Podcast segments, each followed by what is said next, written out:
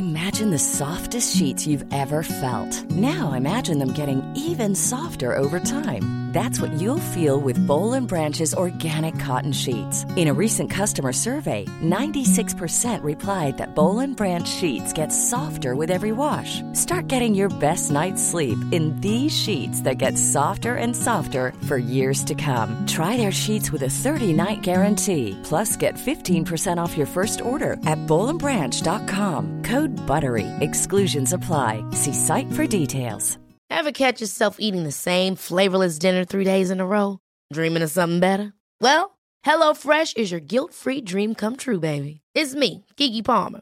Let's wake up those taste buds with hot, juicy pecan-crusted chicken or garlic butter shrimp scampi. Mm. Hello Fresh. Stop dreaming of all the delicious possibilities and dig in at HelloFresh.com. Let's get this dinner party started.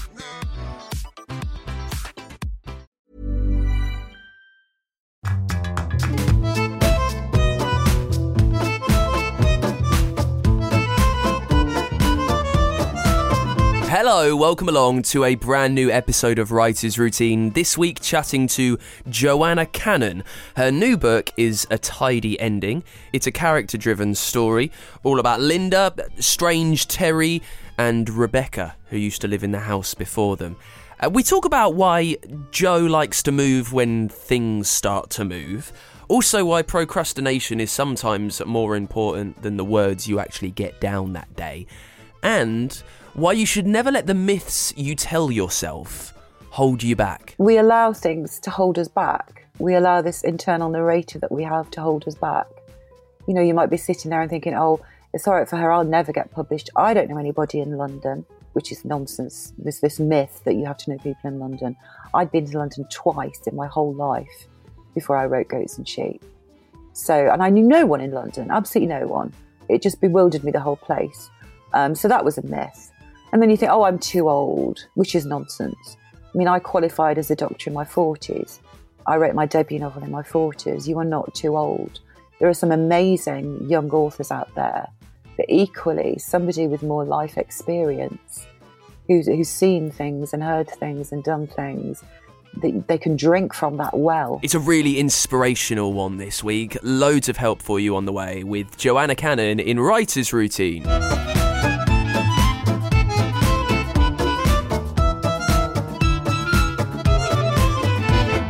Yes, welcome along to the show. My name's Dan. Thank you for being there. This is Writer's Routine, the show that is just t- so simple. We take a look through an author's working day. We ask them questions to unpack uh, how they work, when they work, where they work, and why they work. Sometimes how they take ideas and expand those little little nuggets of a story idea and how they flesh them out into into a novel that gets published. This week, it's a as I say, a very inspirational chat with a Sunday Times bestseller, Joanna Cannon.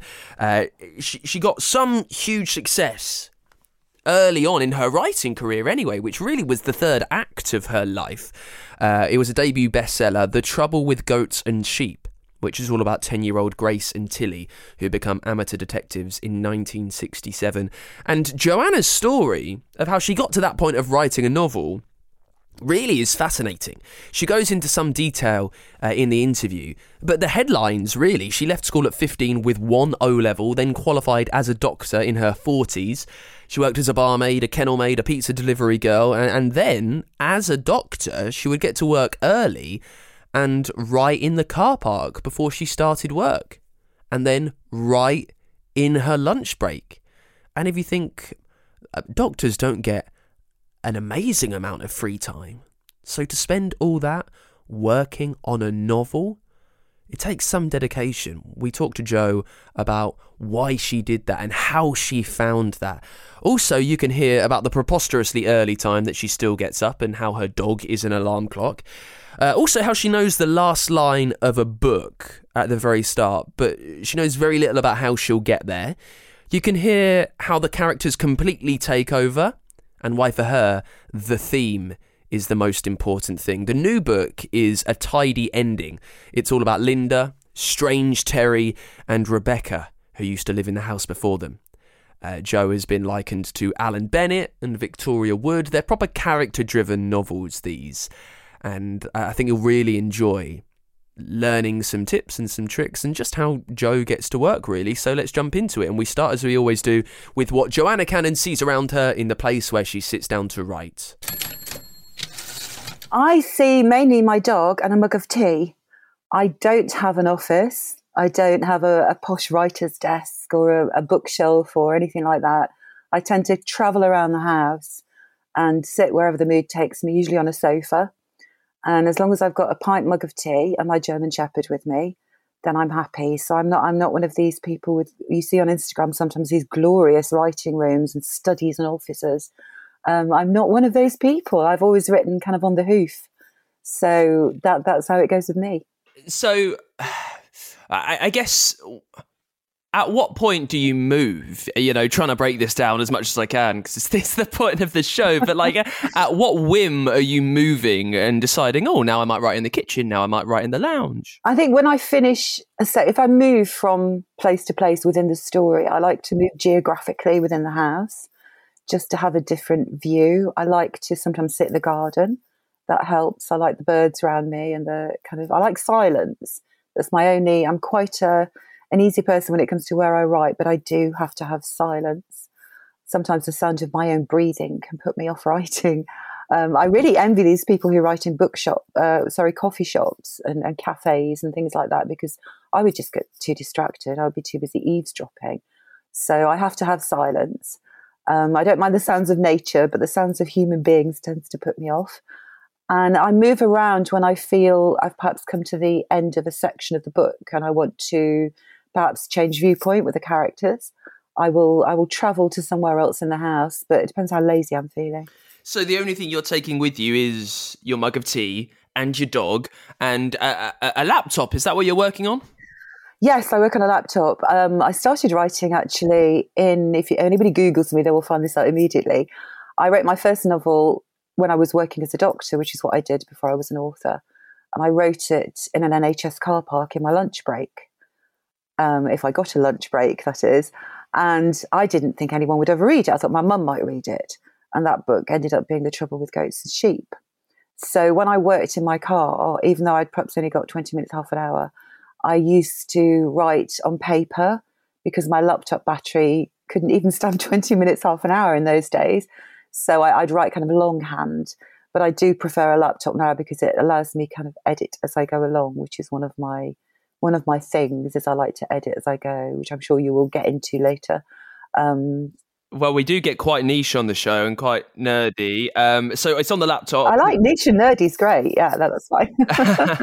what um, what, what writing software are you working on? And then also, uh, uh, what font are you using? Very simply. Um, I I'm an old fashioned girl, and I'll use Times New Roman. But if I want to edit, I will change the font.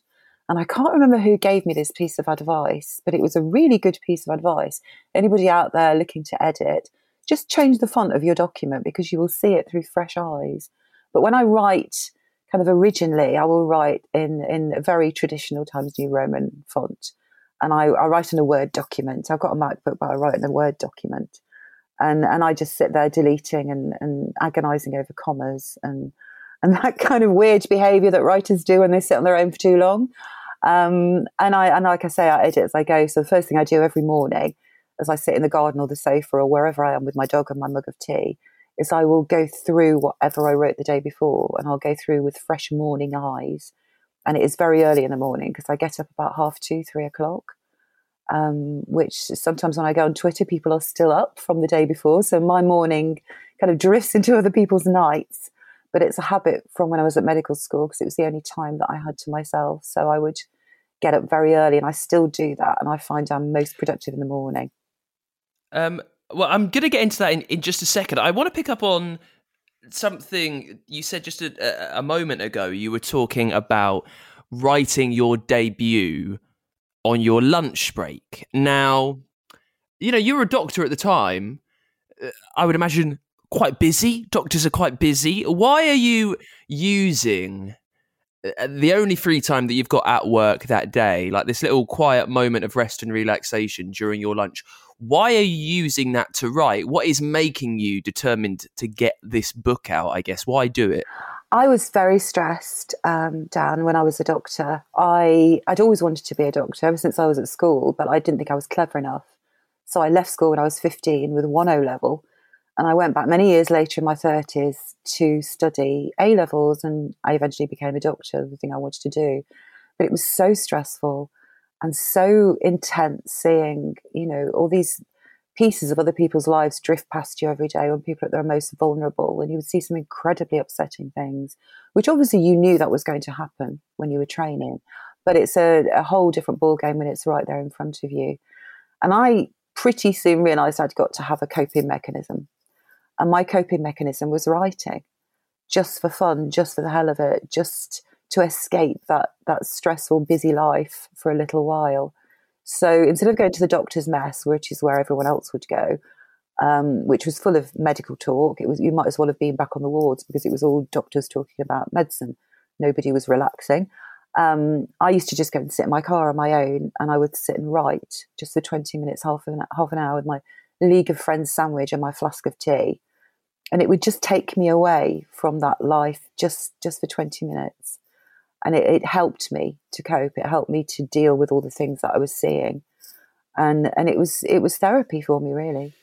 And when you were writing it, I know you said that you only imagined that your mum would read it, but how how much thought were you giving to like the, the I guess the quality of it and, and the form of what a published book needs to be? Like now when you write, I imagine you put quite a lot of yeah, consideration into editing it because you know that this needs to be written in a certain way so it sells for your audience and all of that. Whereas at that time, w- was it just almost just a, a stream of consciousness? I guess.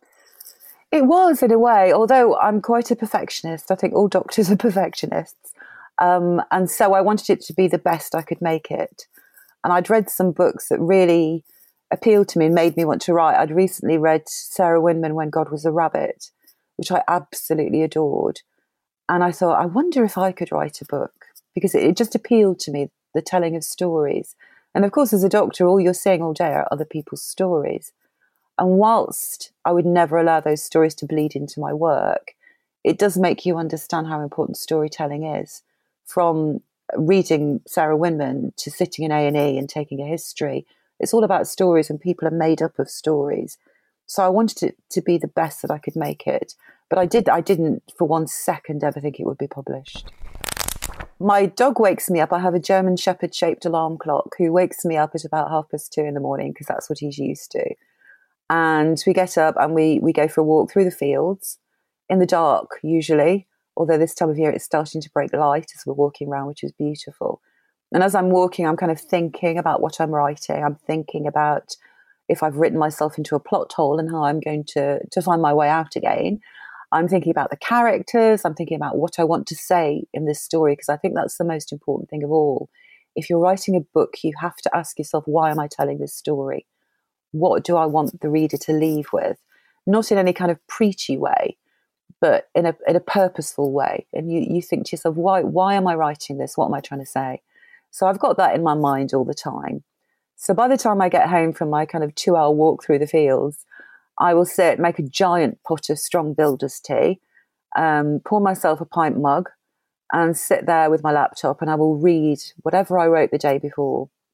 And I tend to write probably about a thousand words a day if I can. I think people get very fixated on word counts and how many words they've managed to put down, and they tell themselves off for procrastinating.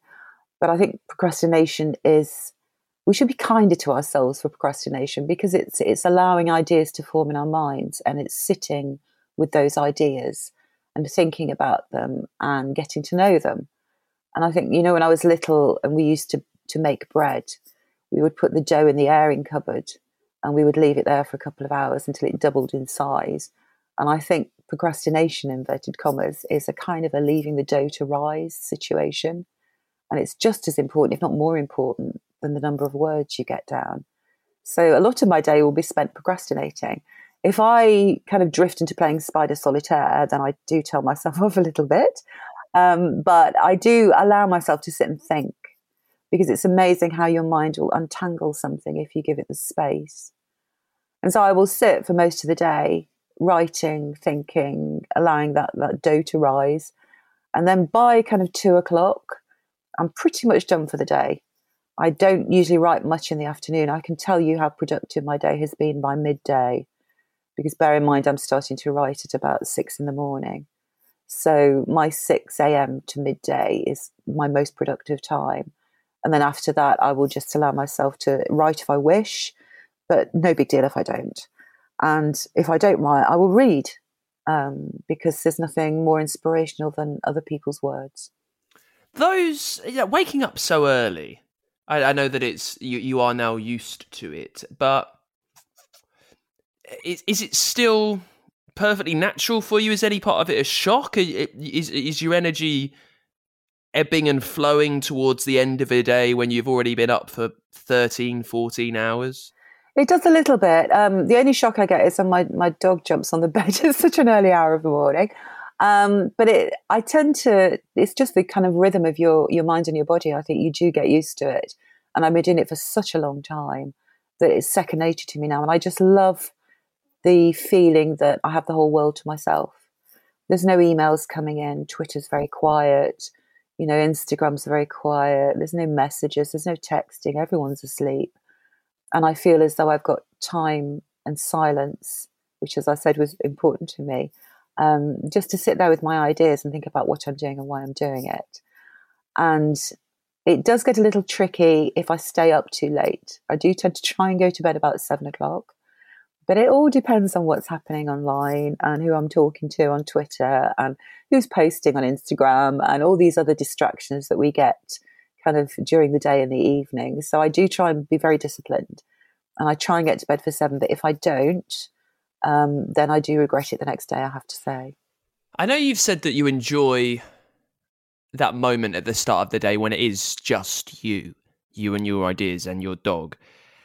Why why carry on with this though? Why not readjust your sense of day and and the the, the way you work and the timings of it to you know, quote what, a, what an average person would do. Why are you not pulling the nine to five? And so you can go out and you can see mates or you can chat in the evening with people and not have that guilt of being knackered the next day. You know, I've tried it, Dan. I've tried being normal, and it just didn't work out for me. um, I I tried to, you know, after I, I'd finished being a doctor when I when I, I started writing full time.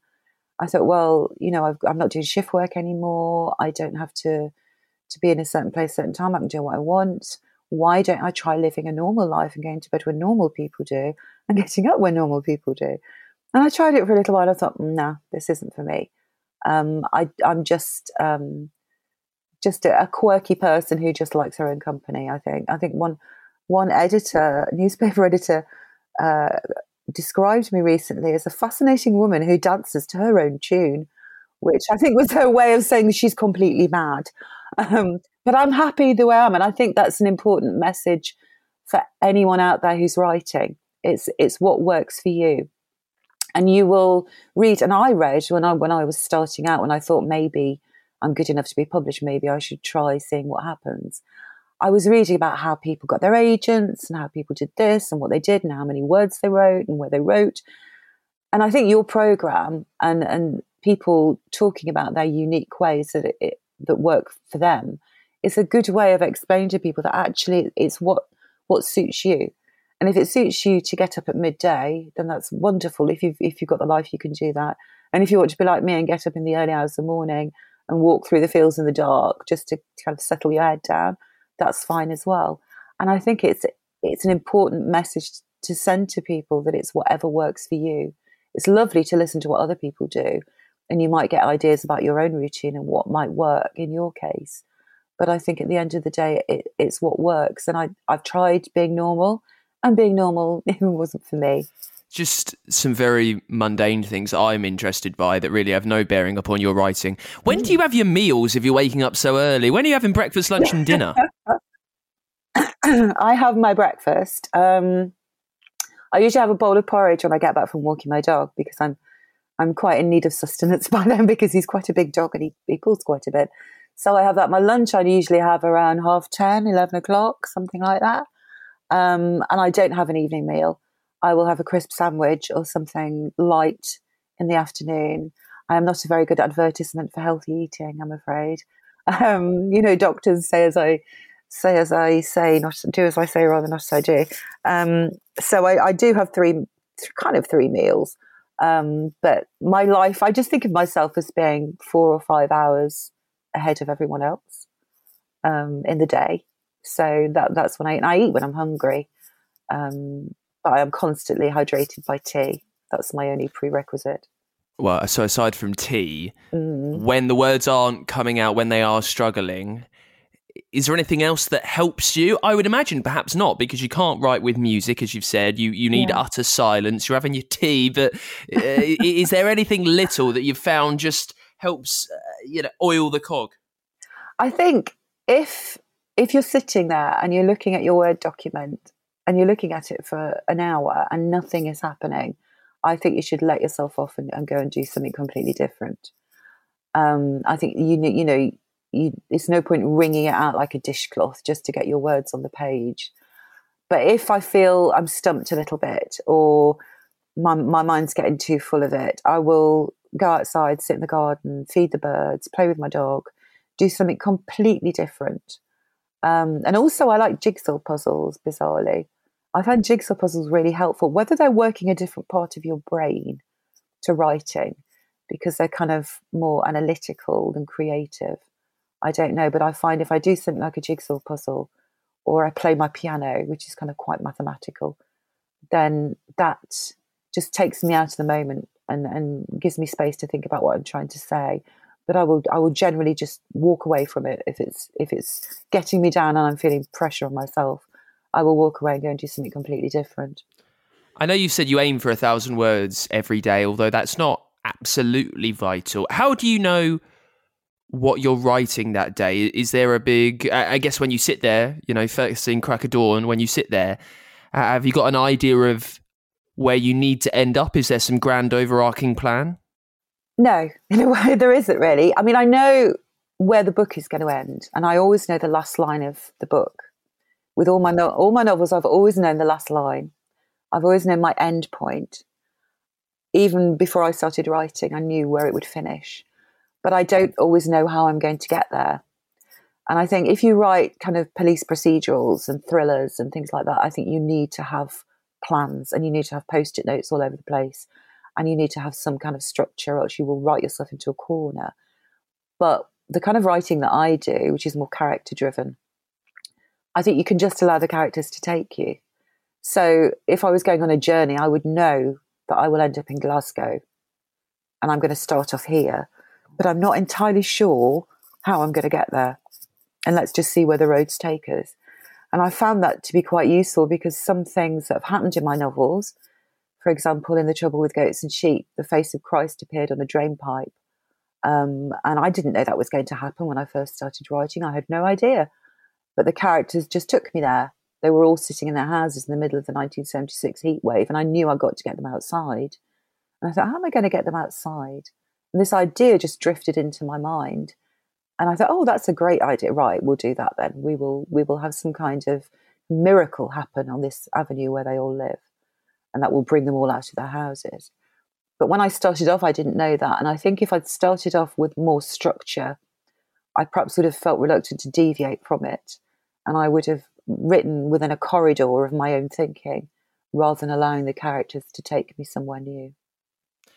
To analyze the philosophy, I guess, behind that.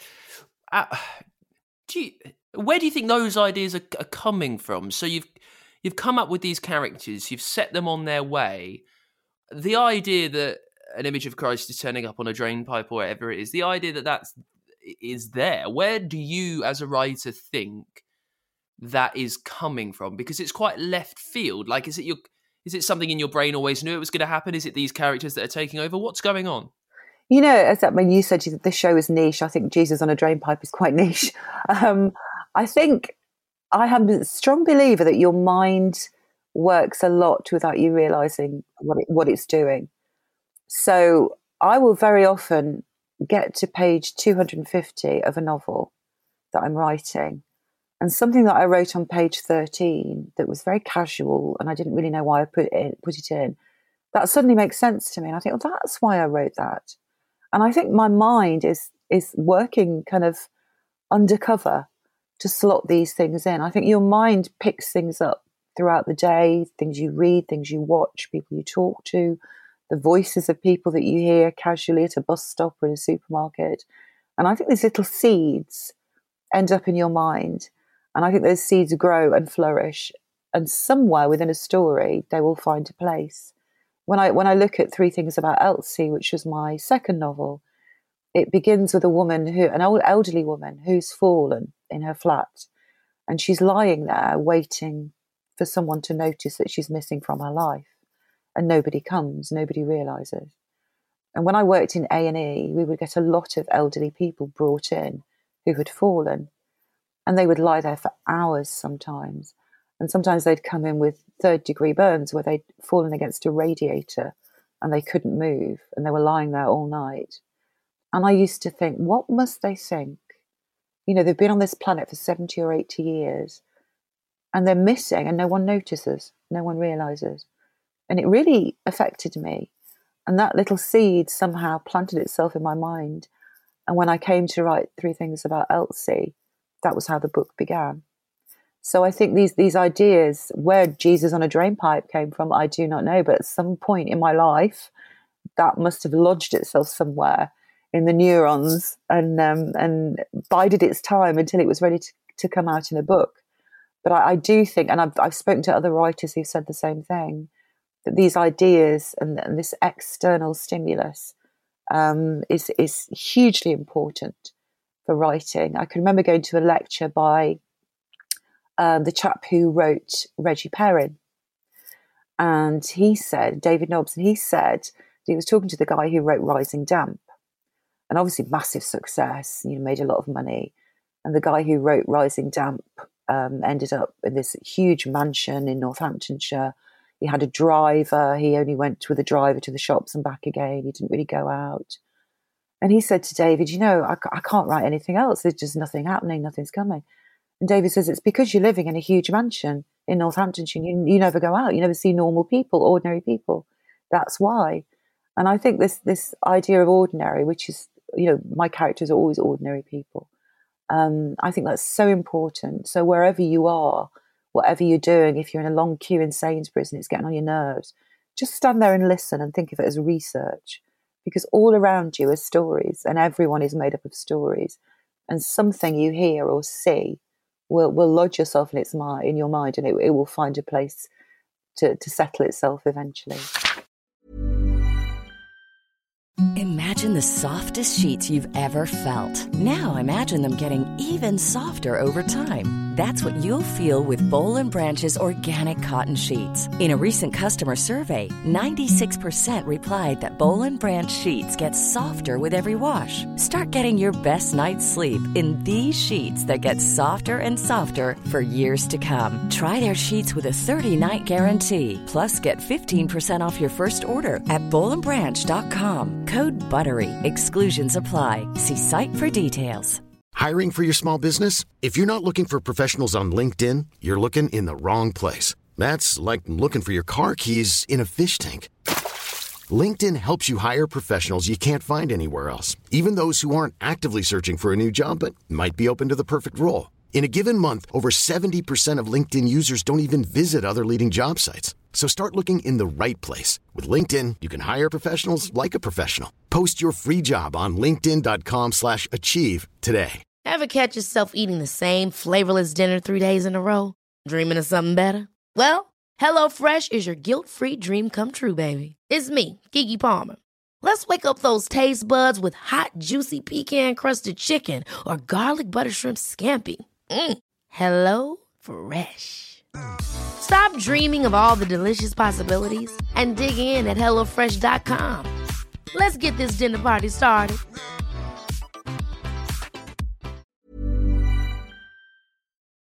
We'll get back into it with more from Joanna Cannon in just a sec. And very quickly, popping up to say thank you for being there. Thank you for listening. Thank you for supporting the show. Uh, I really appreciate reading all your kind comments on uh, Twitter and at writersroutine.com and on the Apple reviews. Uh, if you are enjoying the show and if you've learned anything along the way that has really helped the way that you write, the way that you find stories, the way that you put them onto paper and get to work, well, you can help us out by supporting the show over at patreon.com forward slash writers routine. Just a dollar or so a month really helps us keep going. It helps us keep bringing you these chats with the best authors around as often as we can. I think it's a really inspirational chat today. We've got loads more like it if you would like to, to, to see them in your podcast feeds as frequently as possible, support us at Patreon. Just a couple of dollars a month really helps us carry on, uh, and, and it gets you some stuff if you fancy. You get our undying thanks, uh, of course. You also get merch, you get bonus content, and there is a way for your book to sponsor this show. So if you love what we do, if you like to to see it as often as you can, chats with the best authors around, make sure to support the show at patreon.com forward slash writers routine. Let's get back into it then with Joanna Cannon talking about her brand new novel, A Tidy Ending. It's all about Linda, Strange Terry, and Rebecca, who lived in the house before them. She wrote it during lockdown. Do you remember that point of lockdown where you were you had nothing really to do, so you were questioning the way you thought about everything? Those questions that Joe asked led to this novel. Uh, we talk about how the characters completely take over when she gets going, why for her theme is the most important thing, and we pick things up. Joe said that she just started writing this novel in her lunch breaks when she was a doctor. It was something to do, a way to get creative, to, to, to get it out there. When she was writing it just for fun on her own, what made her think, hang on, maybe this has got legs and can be published? I think because I'm so critical of, of, myself, not of other people, of myself. And I read it, what I'd written. I'd written about 30,000 words, about a third of a book. And I read it and I thought, I don't think this is, this is all right, actually. I think this is okay. I thought, I wonder if it's any good. And I was just curious as to see what someone else would think. Because the only person who'd heard it was my dog. I'd read it out to my dog. Nobody else had heard it. I wonder if it's any good. So I was just nosy, really, to see if I thought people would like it. And there was a, a writing festival in York. And I thought there's a competition in this writing festival where it was a bit like a literary X Factor, where you, you stood in front of, in a room full of agents and authors and, and editors, and you read out, I think it was 500 words of your work in progress. And I thought, shall I enter it into this competition? And I left it until the very last minute and I thought, go on then, I'll enter it. So I entered it. And being in that competition was the most nerve wracking thing I have ever done. It made medical finals look like a walk in the park. My knees were shaking. I was utterly terrified. I thought people are going to think I'm stupid. And I stood on the stage and I read it and I won the competition. And that was on the Friday night. And by the Monday, I'd got seven agents offering me representation for this book that was a third written that I'd read in, written in a car park that I thought my mum might read. And it, it, was just overwhelming. It was a little bit like a Richard Curtis film.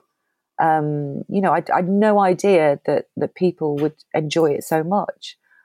And I chose my agent, um, and they were all wonderful. And I, I hadn't got anybody to ask. I didn't know who's, who had advice to ask from. So I, I chose the person that I thought I would get on with as a human being which was a very good decision because your agent is somebody that will stay with your editors and and publicists and and you know people at the publishing house move around, but hopefully your editor will be with you for the long run. And so you need to choose somebody that you get on with as a person. And I did that and I made a very wise choice. And by the end of the week, my agent had sold the book to HarperCollins. And it, it was, it was, I thought I was having an acute psychotic episode. It was just bizarre to think that, that this book was suddenly going to be published. It was amazing. It's amazing that like, the, the third act of your life, uh, obviously starting off without uh, leaving school quite early and then doing all these different jobs and then becoming a doctor and now becoming a successful author. Like, it's not everyone that has had three very definitive acts of their life like you have, Joe, I would say. Yeah, that's right. And I think we allow things to hold us back. we allow this internal narrator that we have to hold us back. You know, you might be sitting there and thinking, oh, it's all right for her, I'll never get published. I don't know anybody in London, which is nonsense. This this myth that you have to know people in London. I'd been to London twice in my whole life before I wrote Goats and Sheep. So, and I knew no one in London, absolutely no one. It just bewildered me the whole place. Um, so that was a myth. And then you think, oh, I'm too old, which is nonsense. I mean, I qualified as a doctor in my 40s. I wrote my debut novel in my 40s. You are not too old. There are some amazing young authors out there, but equally, somebody with more life experience who's, who's seen things and heard things and done things, that they can drink from that well. And I think your age as a, as a barrier is, is utter nonsense. Your date of birth should be like your national insurance number. You should keep it in the back of a drawer because you need to take it out sometimes to fill out a form. But other than that, just ignore it. It's, it's not relevant. Um, you know, and I, I, didn't think I was I was clever enough to do medicine, which held me back because I listened to this internal narrator, and that was clearly nonsense. So I think you know you have to step out of your comfort zone. You have to stop listening to this hugely critical voice. I mean, we would never speak to somebody else the way we speak to ourselves. And if I'd listened to that internal narrator, I would never have entered that competition at York. And I would still be sitting in my car now, chewing the end of my pencil, wondering if my writing was any good. So I think it's important to to just tell that internal narrator to do one and and go out there and just see. You know, I've I've unfortunately I've spent a lot of time uh, with dying patients, and I've sat at many deathbeds, and I have never once heard anybody say that they regret trying something. So I think it's it's so important to just get out there and make. I know it's vulnerable. You make yourself vulnerable. I felt so vulnerable reading out those words at York, but just imagine that none of this would have happened if I'd if I'd listened to that silly voice in my head. The new book, a tidy ending. Um, tell us about the first moment that the idea for this story came into your mind, joe How did it present itself? Well, I um, went several times to an event in Oxford called Short Stories Aloud, which was held at Blackwell's. And it was different authors writing a short story, which was then narrated by an actor. And you could either pay admission or you could, or you could take a cake. It was that kind of place. It was amazing. I loved it they they hooked me in with a cake for a start. Um, so I went quite a few times, and there was an actor there called Melissa Berry, who was incredible. She's Welsh, and she was the most incredible, is the most incredible actor. And I remember hearing her reading someone else's short story and thinking, "Oh my goodness, she's amazing." She would make a great, slightly unhinged character. She just got that right amount of bubble of just kind of on the edge of simmering over in her voice. So when they asked me to write a short story, if I'd, I'd do it, um, I knew straight away I wanted Melissa to read it. And so I wrote a short story called Captivating, which um, was a main character called Linda, who was very socially awkward, misreading cues, not quite understanding how the world worked. So she was very funny, but she was also very poignant. And Melissa read the story and it was amazing. She did a fantastic job. And I thought, well, that's that. Linda is now put to bed. Um, but Linda stayed with me, and the voice of Linda stayed with me. This kind of s- slight Welsh lilt and this slightly psychopathic person, um, socially awkward woman, and she stayed with me. And I thought she's got more to say. So she ended up in a book, and that book became a tidy ending. Um, she acquired a husband called Terry, who uh, she didn't quite know if she loved him or if she'd ever loved him before and she acquired an obsession with a woman who used to live in her house. And she acquired an obsession with looking at all the kind of images that we're bombarded with on Instagram and magazines and adverts about how we should be living this perfect life and how we should be um, the best version of ourselves that we can be. And she she buys into this, Linda. She thinks she she needs to buy this, that, and the other, and become a certain person to be popular. Um, so at the you know she's listening to her internal narrator as well, and Linda Linda turned into a whole book.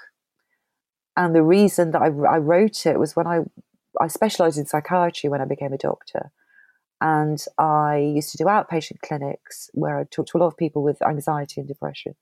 And as part of the history taking, used to say to them, "Can you remember how this all started?" And so many people would say, well, it started with something I saw on Facebook. And it was all about comparison and comparing ourselves to, to our friends and our work colleagues and now the world at large with the, with the benefit of social media that we are constantly comparing ourselves. You know, they've had two weeks holiday, I only had one. Their Christmas tree is bigger than mine. Their husband's better looking than mine. Their house is bigger than mine. And this is how people end up down a, down a road of self hatred and feelings of inadequacy, which eventually lead to, to depression and anxiety. So I wanted to explore that, and Linda was the perfect person to do that with. I don't have any plans, I don't have any ideas. I know the theme of the story, and I know what I want to say, which I think is the most important thing.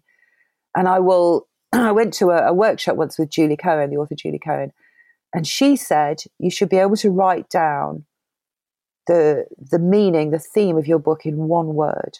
What is your book about in one word?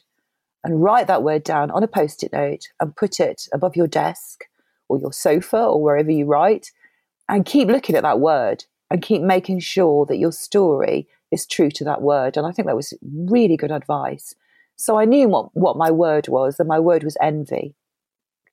And I knew Linda's voice. I knew it so well because I'd heard it for so long, right from the day when I wrote the short story.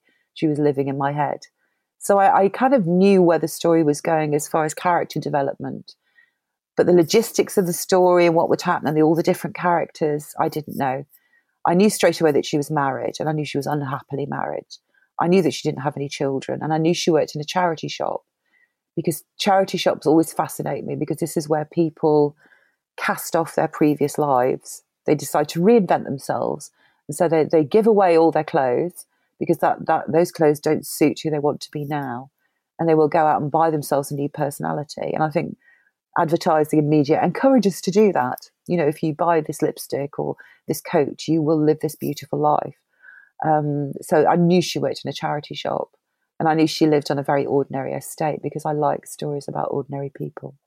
How are you getting to know that before you start writing? Is it brainstorms, mind mapping, or just deep, deep, pensive skin scratch, uh, chin scratching? Chin scratch. Oh yeah, I just I walk through the fields, and I think, what am I trying to say? I'm trying to say that consumerism has no happy ending. I'm trying to say that self belief and self worth doesn't come from material things. I'm trying to say that you know we we should all take a look around us at what really matters.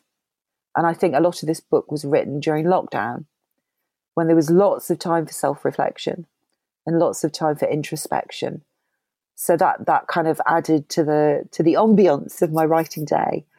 And also because I'm fascinated by ordinary people, I wanted to explore the idea that how well do we know our neighbours? How well do we know the people around us?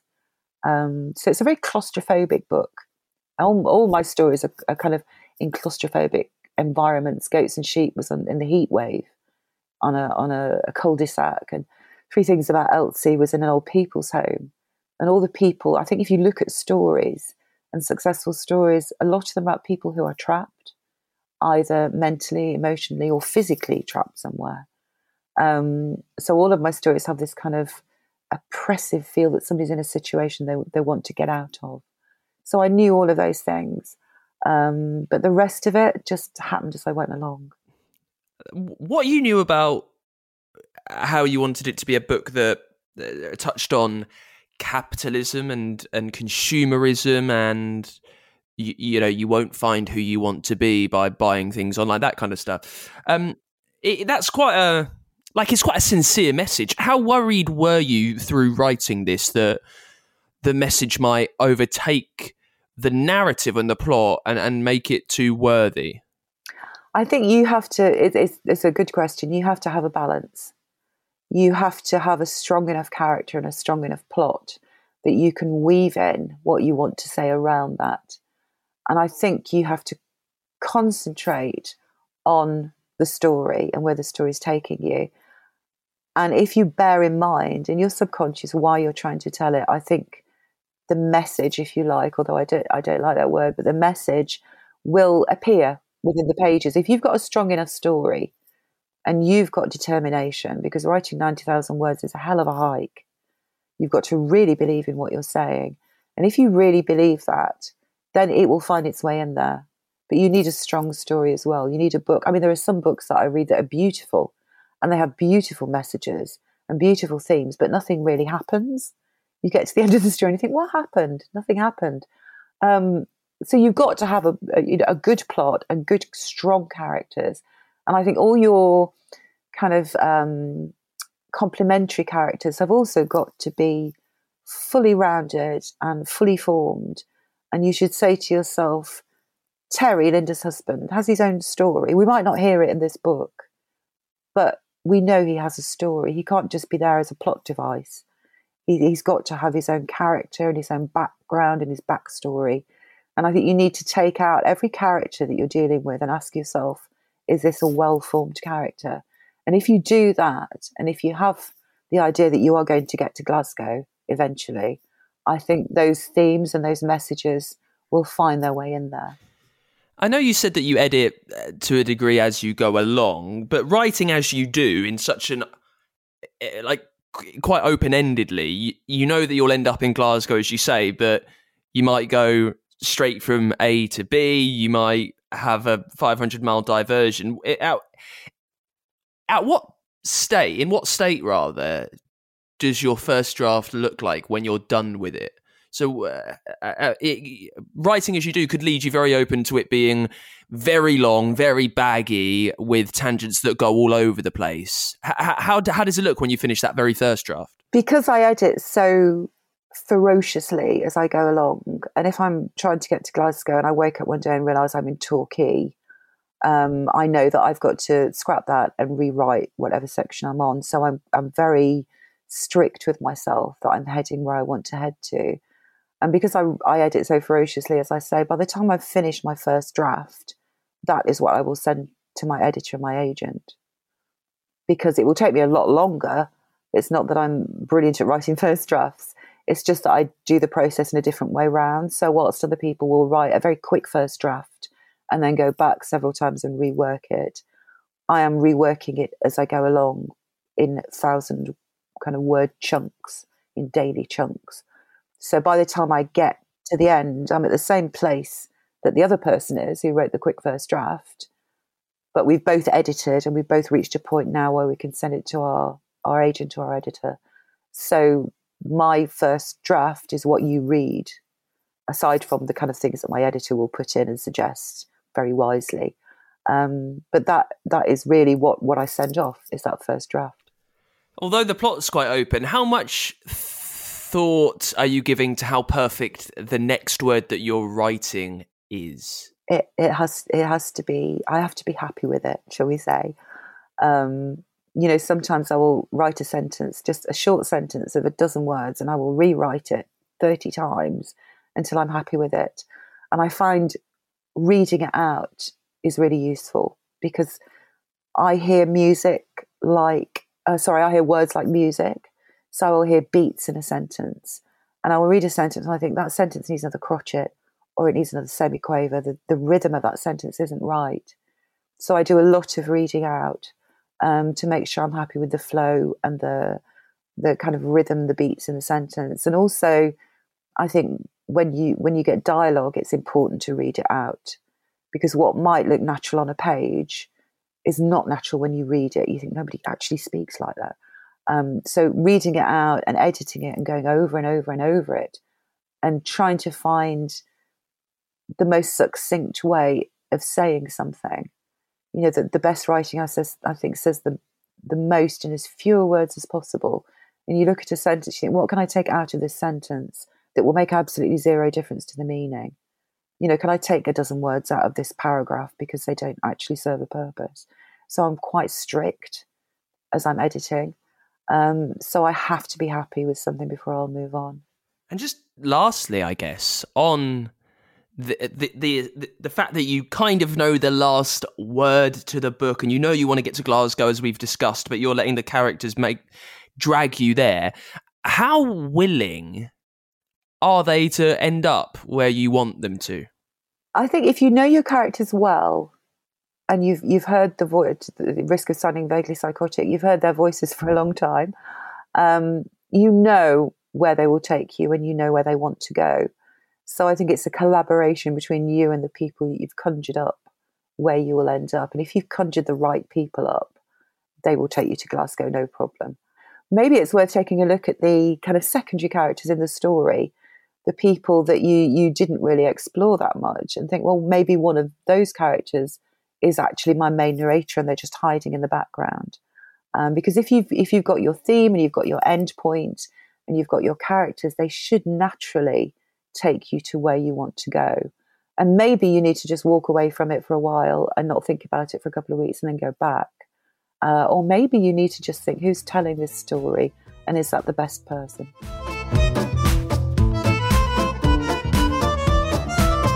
That is it for this week's Writer's Routine with Joanna Cannon. Thank you so much to Joe for coming on the show. That new book is A Tidy Ending.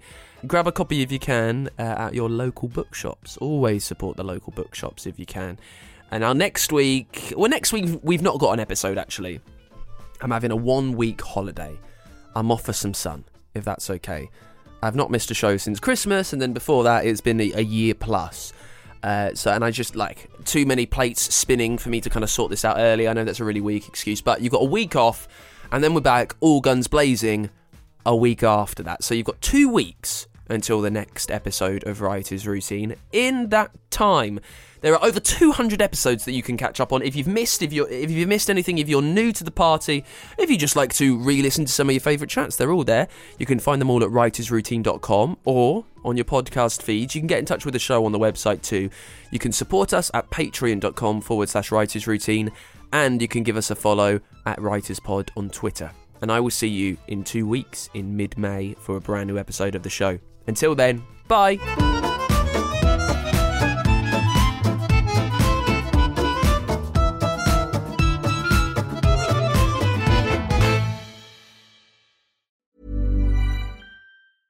Imagine the softest sheets you've ever felt. Now imagine them getting even softer over time. That's what you'll feel with Boll and Branch's organic cotton sheets. In a recent customer survey, 96% replied that Boll and Branch sheets get softer with every wash. Start getting your best night's sleep in these sheets that get softer and softer for years to come. Try their sheets with a 30-night guarantee. Plus, get 15% off your first order at bollandbranch.com. Code BUTTERY. Exclusions apply. See site for details. Ever catch yourself eating the same flavorless dinner three days in a row? Dreaming of something better? Well, HelloFresh is your guilt free dream come true, baby. It's me, Keke Palmer. Let's wake up those taste buds with hot, juicy pecan crusted chicken or garlic butter shrimp scampi. Mm. Hello Fresh. Stop dreaming of all the delicious possibilities and dig in at HelloFresh.com. Let's get this dinner party started.